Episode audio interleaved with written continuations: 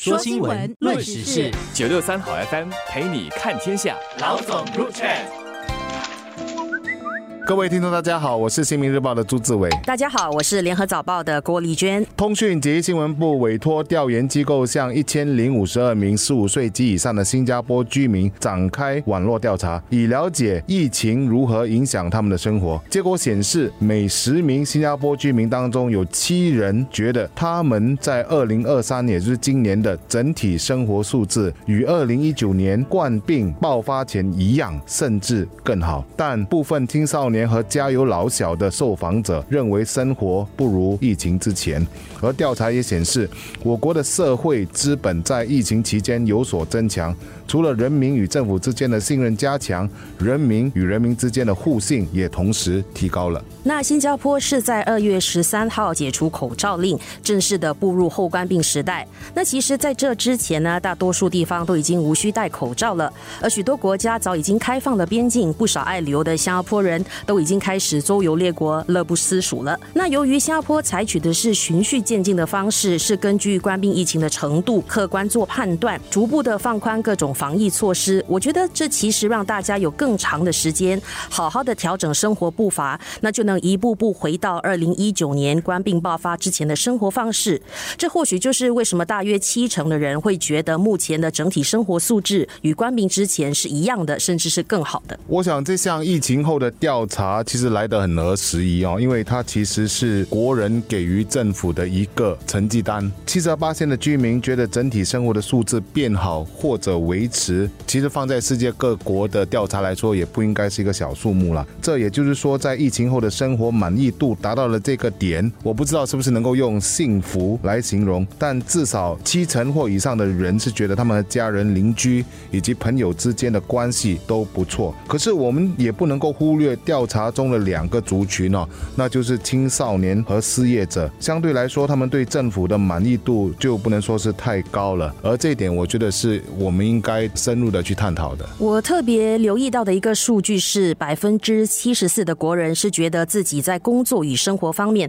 的平衡已经与以前一样，或者甚至是更好。对许多上班族来说，冠病对职场的最大改变，应该就是几乎所有的公司都能让员工在家办公的安排。这让许多需要照顾家中幼童或者年长父母的上班族，能够更灵活的安排工作时间。例如，有些天能在家办公，如果有事情的话，白天可能请几个小时的假，那晚上把这个时间给补回来。在冠病之前，只有很少数的公司会这么做。那现在企业界呢，基本上都已经接受了这样的灵活工作地点安排，已经是新常态了。那公司想要所有的员工1周5天每天都在办公室工作8-9个小时的日子，我想这样的情况大概是不会发生了。那在本地一些银行其实已经带头，在疫情期间就已经敲定了部分时间在家办公的安排是一种长远固定的做法。那越来越多开明的雇主其实已经推行了这样的工作灵活安排制，让员工每周可以1-2天在家办公。我觉得这对整体的工作与生活平衡是非常积极的正面发展。我想作为一个城市，冠病疫情所带来的那个影响其实是非常大的，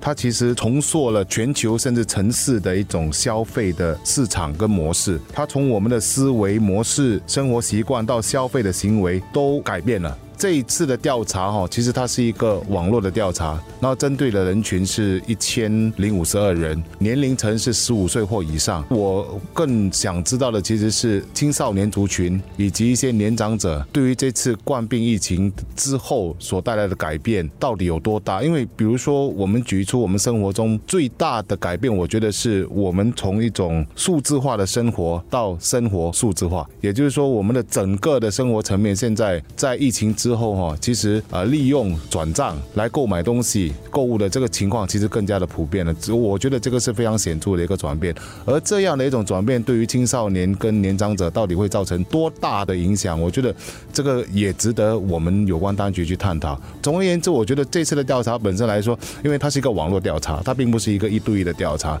所以其实我认为还不是很能够深入的看待一些比较深刻的课题。调查中也谈到了跟邻居的感情，大概有80% 12%的人觉得与邻居的感情比以前一样好或者是更好，这确实是令人感到欣慰的一个现象。的确在疫情期间，我们经常看到邻居社区之间有更多的互动，体现了远亲不如近邻的精神。比如说当一户家庭被居家隔离时，总会有一些热心的邻居会帮忙打包食物挂在门口，或者送上2瓶凉茶等等。也有善心的邻居会把自己的搓手液放在电梯内给整座组屋的居民共用。那在阻断措施期间，不少组屋居民更是成立了团购小组，邀请左邻右舍一起下单订水果蔬菜等等的日常用品。那平时鲜少打招呼的邻居这样就熟络了起来，有更多的互动。一转眼冠病疫情已经打扰了我们3年多的日子，如今大家终于可以过上相对正常的生活了。那其实很多国家让疫情打乱了和打垮了，很庆幸的是我们顺利走出危机，不但生活素质恢复得更正常了，政府和人民之间的互信也更强了。我想这算是冠病带给我们最大的收获吧。所以我觉得冠病它肯定是一个祸，可是到头来当我们走出冠病的时候，经过这个调查，我们也看到了一些比较可喜的一些数据。当然我是觉得说我们也应该得到启发的一点，就是不要因为说是有了一场冠病我们才更珍惜人跟人之间的关系。就算是在太平时代，我们也应该去珍惜跟邻居啊跟朋友之间的这些关系，而一些社区良好的这些互动都应该持续。